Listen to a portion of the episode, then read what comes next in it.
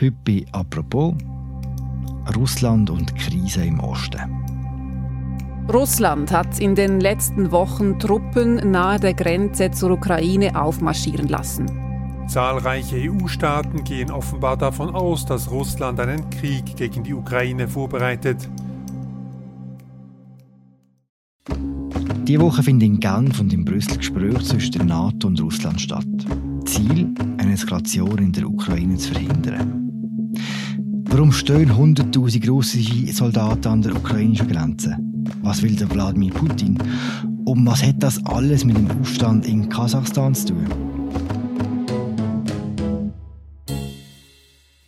Die Lage im Osten ist kompliziert. Zum Glück steht Zita Affendrang bei uns im Studio. Sie ist ehemalige Moskau-Korrespondentin und Auslandredaktorin bei der Redaktion Tamedia. Mein Name ist Philipp Loser und das ist eine neue Folge von «Apropos» im täglichen Podcast vom Tagesanzeiger und der Redaktion Tamedia.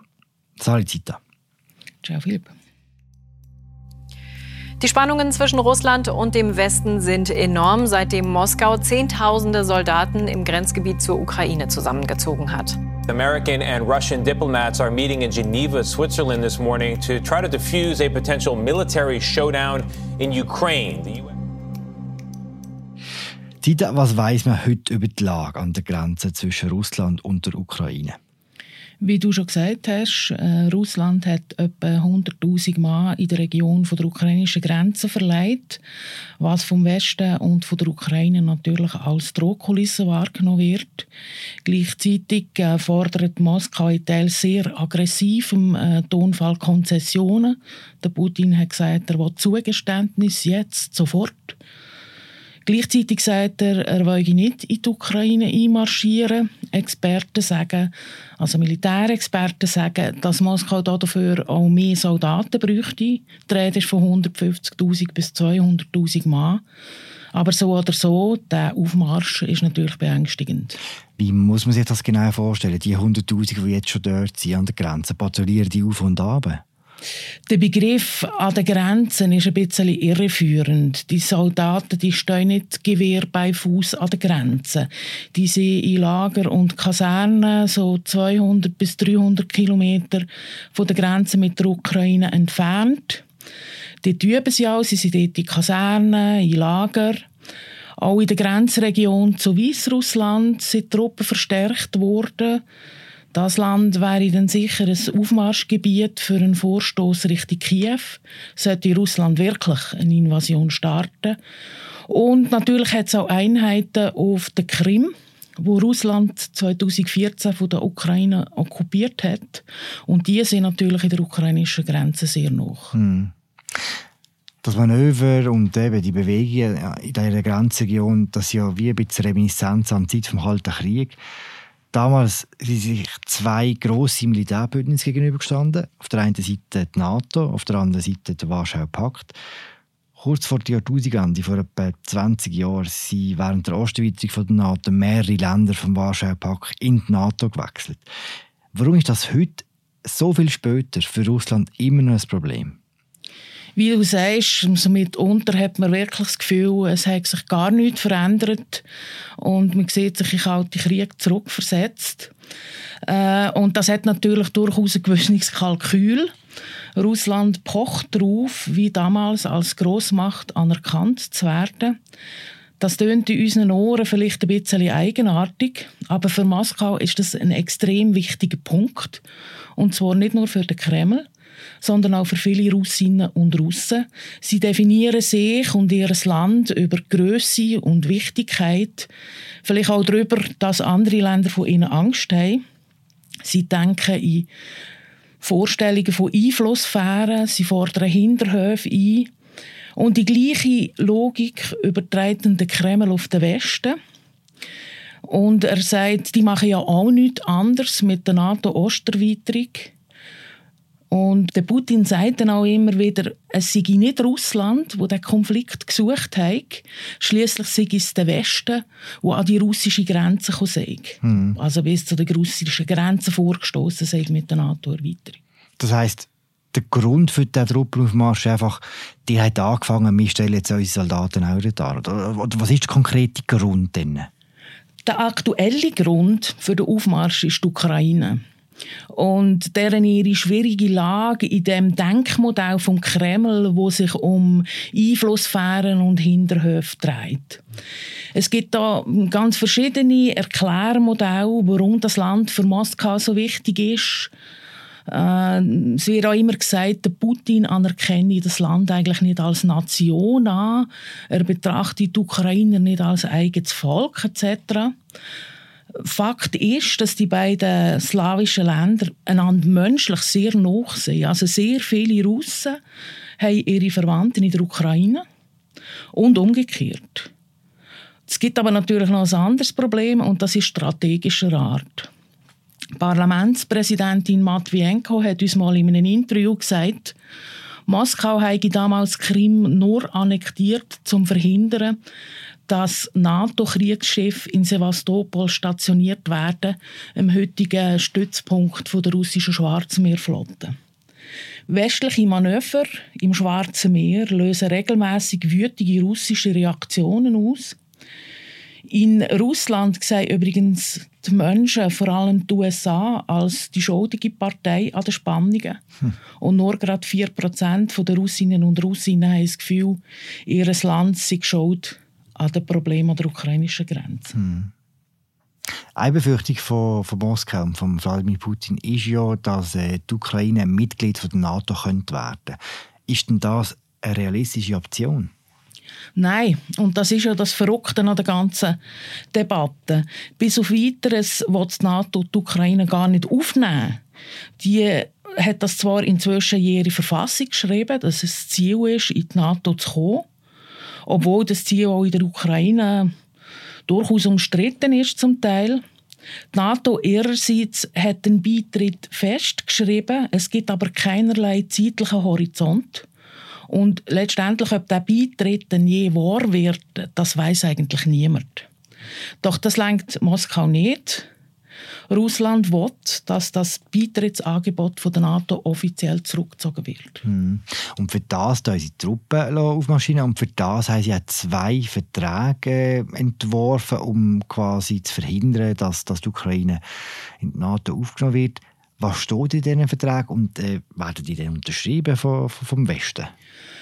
Im Vertrag, wo mit der NATO in Brüssel diskutiert worden ist, steht, dass sich die NATO nicht weiter nach Osten ausdehnt. Und als Nicht-Mitgliedland wird dabei namentlich die Ukraine genannt. Hm. Für den Westen ist das ein absolutes No-Go. Europäer und Amerikaner pochen darauf, dass Russland nicht das Recht hat, anderen Ländern die Bündniszugehörigkeit zu diktieren. Und das weiß Moskau eigentlich sehr genau. Hm, warum macht sie das mit diesem Vertrag? Moskau weiß eigentlich schon, dass niemand den Vertrag so unterschreiben will. Die Verträge enthalten Russlands Maximalforderung. Man kann auch sagen, das ist die Welt, die sich Wladimir Putin wünscht. Und was auf das Nein zu diesen Plänen folgt, das ist offen. Es kommt aber auch auf den Ton und den Geist von diesen Gesprächen ab, habe ich das Gefühl. Der Westen muss die russischen Ängste wirklich ernst nehmen und mit Moskau über das reden. Wir haben manchmal das Gefühl, dass schon ein Gespräch mit Russland eine Konzession ist, dass Moskau nur Härte und Kompromisslosigkeit versteht. Fakt ist, Russland will ernst genommen werden. Und das ist vielleicht die allerwichtigste Botschaft in der ganzen Debatte, die im Moment stattfindet. Kompromiss im Kleinen, denke ich, könnte durchaus etwas bewegen. Aber wenn man nach der Woche, wo da verschiedene Gespräche stattgefunden haben, sagen muss, mir hat sich gar nirgends gefunden, der Gesprächsfaden wird in keiner Art und Weise weitergesponnen und es gibt auch keinerlei Anzeichen von Ausweg aus dieser Sackgasse, wo man da sitzt, dann wird es wirklich schwierig. Ich kann mir zwar nicht vorstellen, dass Russland die Ukraine besetzt, ich halte das nicht für wahrscheinlich und eigentlich auch nicht für möglich auf Tour. Eine militärische Eskalation unter welchem Vorwand denn auch immer, kann man dann aber sicher nicht mehr ausschließen. Mhm. Heißt das, wir haben Wladimir Putin immer ein bisschen falsch verstanden? Er ist einfach im Grunde einfach sehr sensibel. Das ist jetzt ein bisschen gemein ausgedrückt. er ist sicher ein sehr schwieriger Verhandlungspartner. Er hat eigentlich von Anfang an, als er an die Macht kam, ist, hat er wirklich auf der russischen Würde wie gesagt, das geht uns vielleicht ein bisschen ab. Das Verständnis hat er gepocht. Und das ist eigentlich etwas, was sich durchzieht. Und er hat es am Anfang mit einer Partnerschaft versucht. Hat dann irgendwie müssen merken, da kommt er nicht weiter und ist dann immer mehr eigentlich auf Konfrontation gegangen. Und jetzt sind wir auf dem Höhepunkt von dieser mhm. Konfrontation. Was ja verrückt ist, dass hier ein Streit um ein Land stattfindet und es gibt verschiedene Parteien, die hier mitschwätzen die EU, NATO, Amerika, Russland, aber die, die betroffen sind, die Ukraine selber, die reden nicht mit. Warum? Der Putin will da eben wie eine richtige Grossmacht verhandeln, so wie er das versteht. Das heißt eben mit den anderen Grossen zusammen am Tisch sitzen, insbesondere mit den Amerikanern.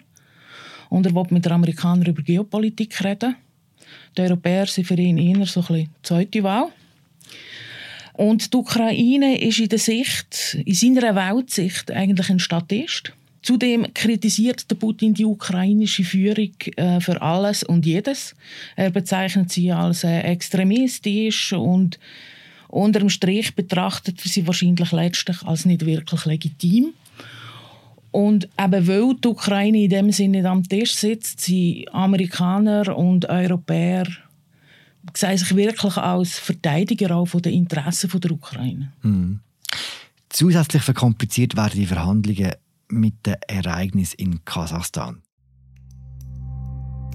Zu reden geben bei uns die ausländischen Soldaten, die nach Kasachstan eingeflogen werden, um die Lage zu beruhigen. Ein unter russischer Führung stehendes Militärbündnis. Nach landesweiten Protesten gegen die autoritäre Regierung und massiven Ausschreitungen, vor allem in der Wirtschaftsmetropole Almaty mit Hunderten Verletzten und wohl Dutzenden Toten, hatte der kasachische Präsident um Hilfe gebeten. Und er bekommt sie. Ein anderes Land, ein anderes Problem. Kannst du es trotzdem schnell nach Kasachstan mitnehmen?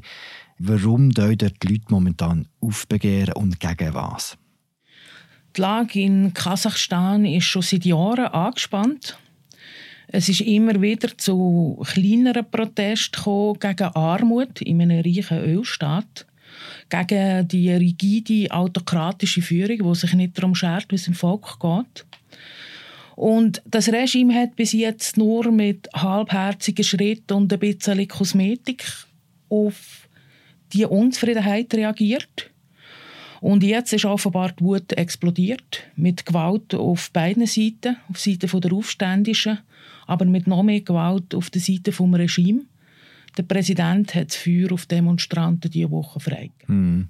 Inwiefern spielt Russland eine Rolle in diesem Konflikt und inwiefern spielt das Ereignis in Kasachstan jetzt auch in den Ukraine-Komplex hinein?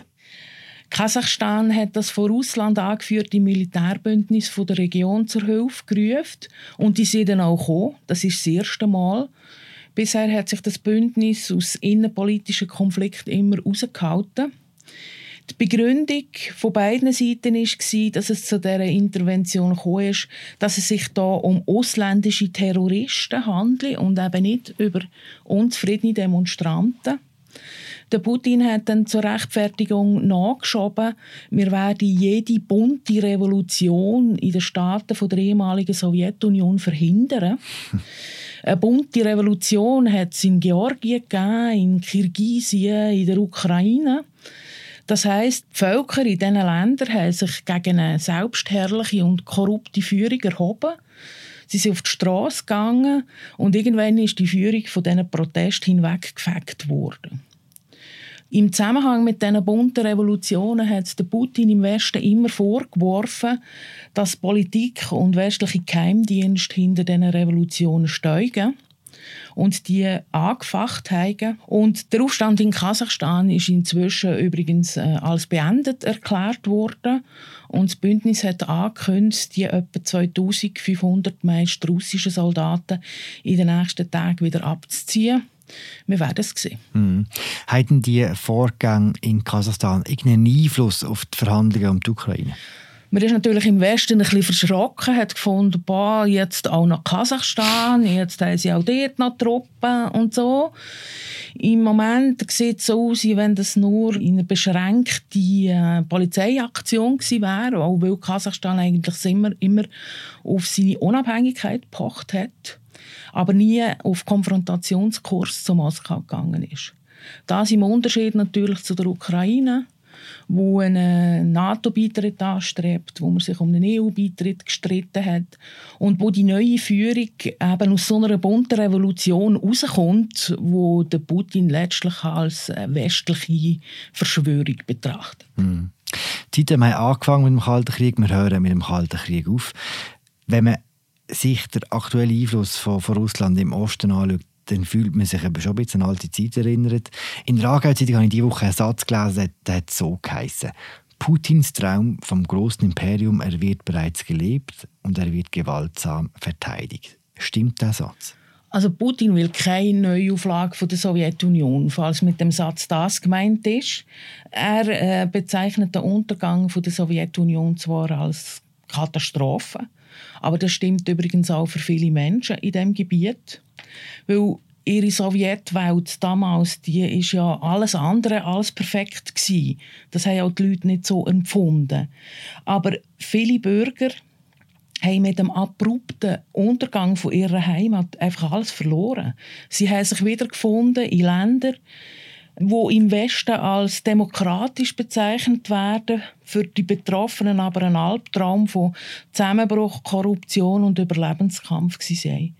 Und aus dem Gefühl heraus von den Russinnen und Russen von damals, dass ihr Land im freien Fall ist, dass es jede Würde und jede Größe verloren hat, dass es in der Welt nichts mehr zu sagen hat. Genau dann ist der Wladimir Putin 2001 auf den Plan getreten und hat das Land stabilisiert und hat angefangen, ihm seine alte Würde zurückzugeben.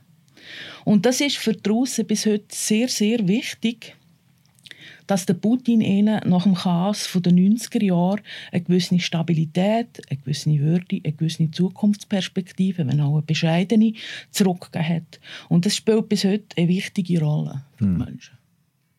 Danke, Zita. Gerne geschehen. Das war unsere aktuelle Folge «Apropos». Danke fürs Zuhören. Wenn ihr noch mal Zeit habt, wir wären froh, wenn ihr an unserer aktuellen Umfrage könntet mitmachen Wie gefällt euch «Apropos»? Wie gefallen euch unsere anderen Podcasts von mir «Heim», «Dritte Halbzeit», «Politbüro» etc.? Den Link zu der Umfrage findet ihr im Episodenbeschrieb, im Artikel zu diesem Podcast und auf tagesanzeiger.ch-podcast. Das war's. Danke vielmals. Ich habe geschwätzt mit der Zeit Affendranger. Mein Name ist Philipp Loser. Wir hören uns morgen wieder. Ciao. Thank you.